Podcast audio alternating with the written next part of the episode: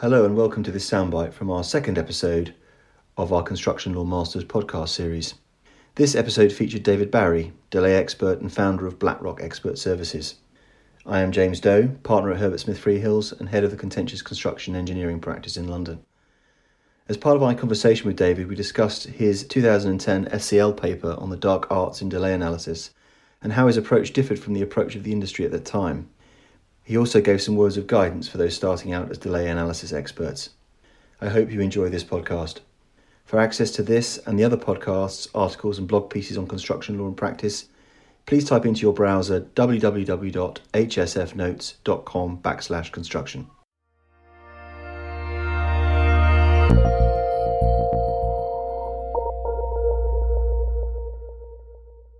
Now, um, I just want to take you back in time a little bit to uh, one of your construction law, Society of Construction Law papers, particularly the one in 2009, where it's talking about the dark arts in delay analysis. Mm-hmm.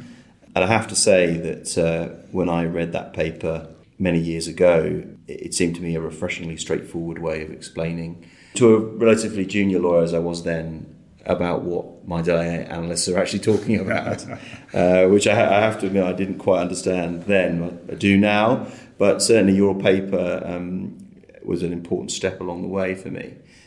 Was that paper born out of frustration about how the industry was approaching delay analysis at the time? Because you get a feeling of that a little bit from when you. I reread it the other day, and I, de- and I definitely got, got, got that feeling of frustration on your part. But maybe I'm wrong.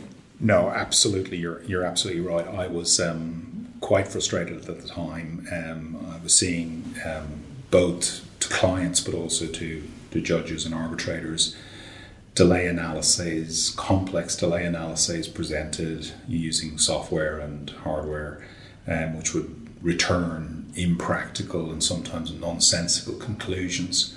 Um, oftentimes conclusions that were attractive to the paying party, um, and uh, and those being, you know, promoted and pursued in uh, in, in, dispute resolution, and um, I really felt it was a case of the emperor's new clothes, and someone needs to stand up and say, "Hmm, he's not wearing any." And uh, I and, and some others in the industry um, took a vocal position on that. Um, it was round about that paper was published round about the time the um, the first um, SCL protocol had been uh, had been kind of circulating, and um, to my mind, that had taken some of the recommendations in that edition of the protocol had taken us in a in a wrong direction and moving us towards the kind of theoretical and computer based analysis. And that was part of what prompted me to write that article, that frustration. Um, I think since then, things have improved greatly. And I think there's a greater focus now on real practical and factual analysis. And um, um, we're in a better place. Um, I think the, the greatest um, development of the new protocol, I think, is the introduction of the concept of common sense, and that we need to um, make sure that what we're producing uh, as delay analysts um, and as expert witness is something that meets common sense. And that's, a, I would have thought, a crucial ingredient of any dispute resolution forum. Um, some of your comments in that paper um, did appear to be critical um, of the focus on time impact analysis um, by the delay uh, industry um, back in 2009, um, particularly the endorsement of that method in the, uh, the protocol, the Society of Construction Law Delay and Disruption Protocol. Um, what was the reaction of your colleagues in the industry to that, to those comments? Well, um, some of them um, were were very disappointed with my reaction, or at least my response to them. Um, you know, you, if the advice in that protocol and um, and what a lot of analysts were saying that this is the only way to do this at the time, you have to remember who's giving that advice. The very analysts who are the only people who could perform that type of work, um, and so one has to be a little bit cynical about that advice. Um, my perspective is we're involved in the construction industry and it may be dispute resolution, but it's the most practical of industries possible. And um, to find a kind of a software generated theoretical um, solution to these practical problems seemed to me to be somewhat of a conflict. So I think um, probably the reaction was 50 50 among the people I knew working in the industry. It was a very lucrative area, it was a very um, busy area um, for, for analysts at the time.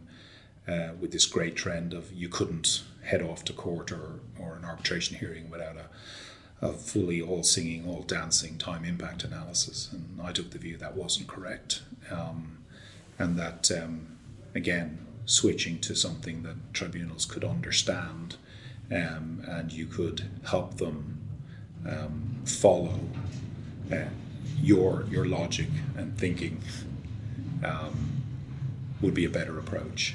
Um, and I think most um, serious and, and well-respected experts, witnesses in the in in my field, would tend to use uh, a more fact-based approach and to avoid this type of analysis.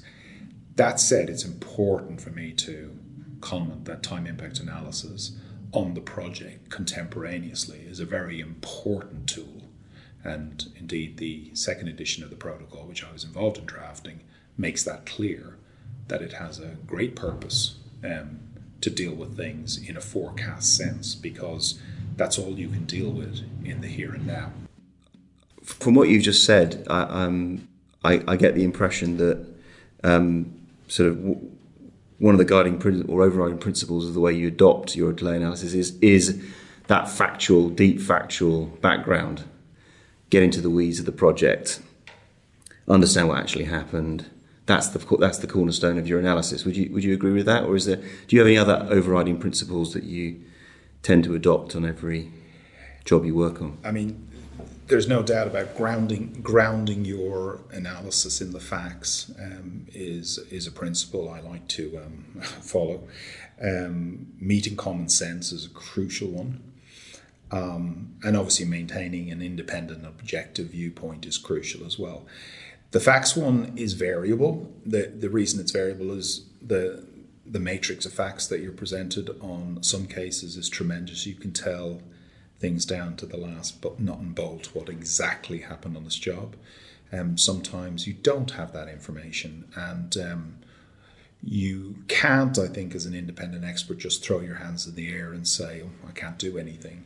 I think you do have a responsibility to come up with an opinion based on what's available. Um, you are presenting an opinion after all, you're not presenting a fact yourself. So, um, oftentimes, you know you you have to be in a position to present a tribunal uh, or, a, or indeed a judge with um, with a view on imperfect evidence. But what you make of it applying yourself independently objectively is as follows.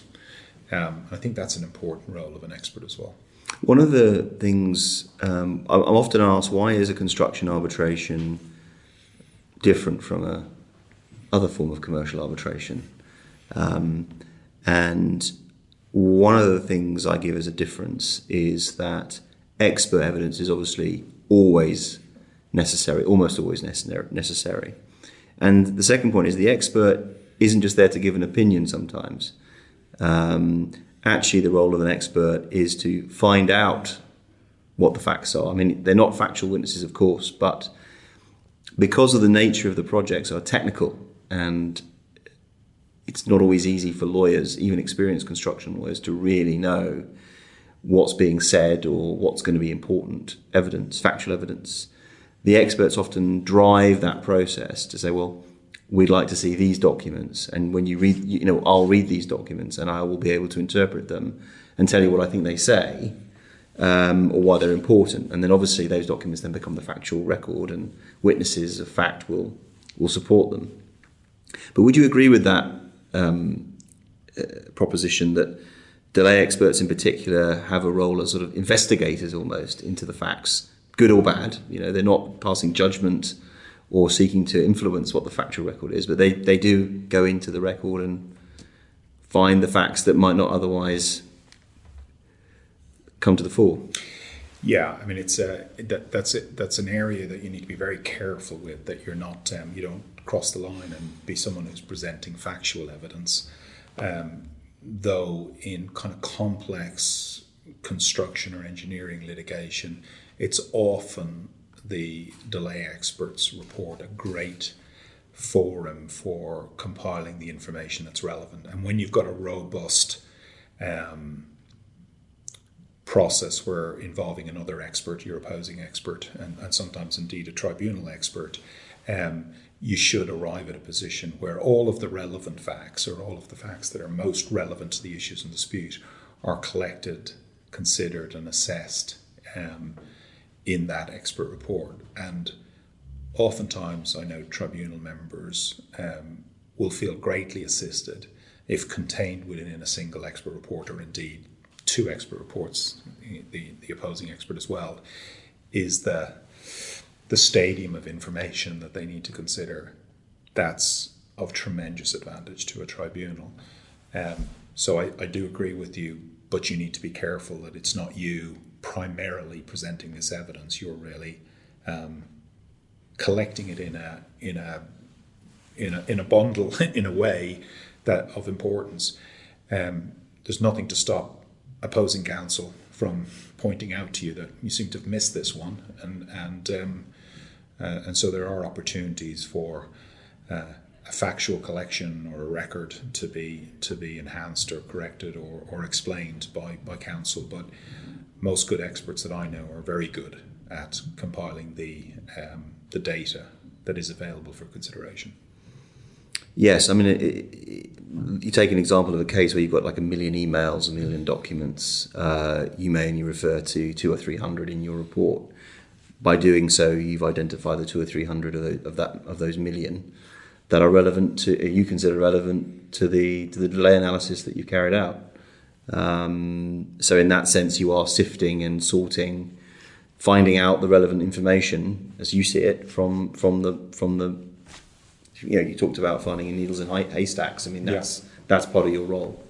Yeah, that is. But you're obviously open yourself up to serious questioning as to well, can I show you this email, Mr. Barry or Mr. Smith? Um, yeah. Why, why didn't you include this? So um, that is something you need to be careful with. I think actually the most important thing a delay expert does in, in helping narrow down a dispute or at least narrow down the field of investigation is the determination of the critical path. Because in a complex construction or engineering job, there'll be a million delays. there'll be delays every day. There'll be delays every hour to individual events. Um, and what a what a good expert and, and particularly in collaboration with an opposing expert can do is to say to the tribunal, actually the meaningful or material delays are in this sequence of works.